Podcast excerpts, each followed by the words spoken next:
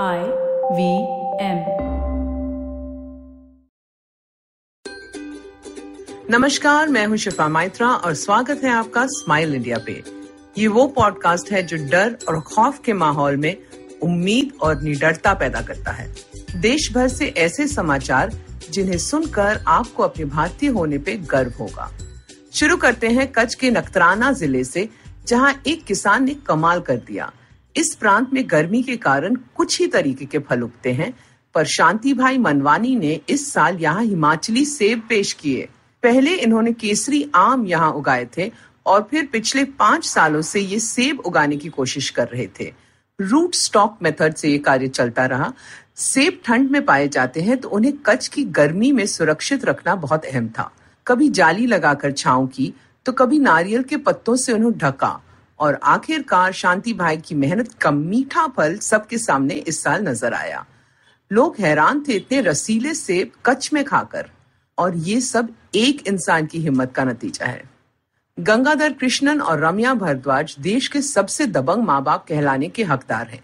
देश भर में तो लोग अब ऑनलाइन क्लासेस के बारे में जानते हैं। होम स्कूलिंग से लोग अभी भी डरते हैं। पर इन दोनों ने दो साल पहले ही अपनी जुड़वा बेटियों को स्कूल से निकाल दिया। और तय किया कि इनका बचपन बंद क्लासरूम में व्यर्थ नहीं होगा। रामिया ने अपनी नौकरी छोड़ी और योगा सिखाने लगी। गंगाधर ने भी अपनी ट्रैवल एजेंसी शुरू कर ली, जिसके लिए उनका दफ्तर अब उनकी जेब में था। अमूल्या और अनन्या, रम्या और गंगाधर के साथ हर कुछ दिनों में हैदराबाद से बाहर निकल जाते थे। बच्चों को गणित और विज्ञान के साथ जीवन जीने के पाठ भी मिलते थे रोड स्कूलिंग से। जब दोनों नौ साल की हुई तो उन्हें हैदराबाद से मम्मी पापा अरुणाचल प्रदेश तक लेकर गए तीन महीने की क्लास पे।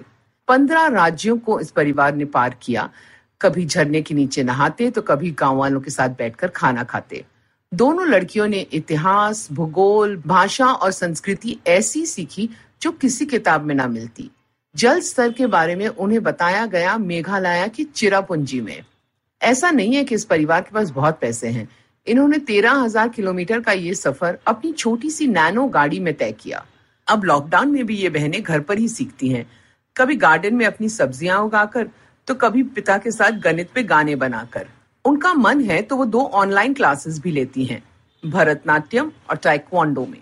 इससे कहते हैं आज़ाद सोच। तमिलनाडु के पेरम्बूर ज़िले में कुछ छात्र हैं जो पढ़ नहीं पाते। सरकारी स्कूल के इन स्टूडेंट्स के पास चाह तो है, पर राह नहीं। क्योंकि ऑनलाइन क्लासेस के लिए उन्हें स्मार्टफोन्स की ज़रूरत है, जो उनके पास है नहीं। उनकी एक टीचर के भार्गवी ये देखकर चिंतित थी। टीचर की बेटी ने घर में ब्लैक बोर्ड लगाया और माँ से कहा, यहाँ से आप ऑनलाइन क्लासेस लो ताकि वो पढ़ सके।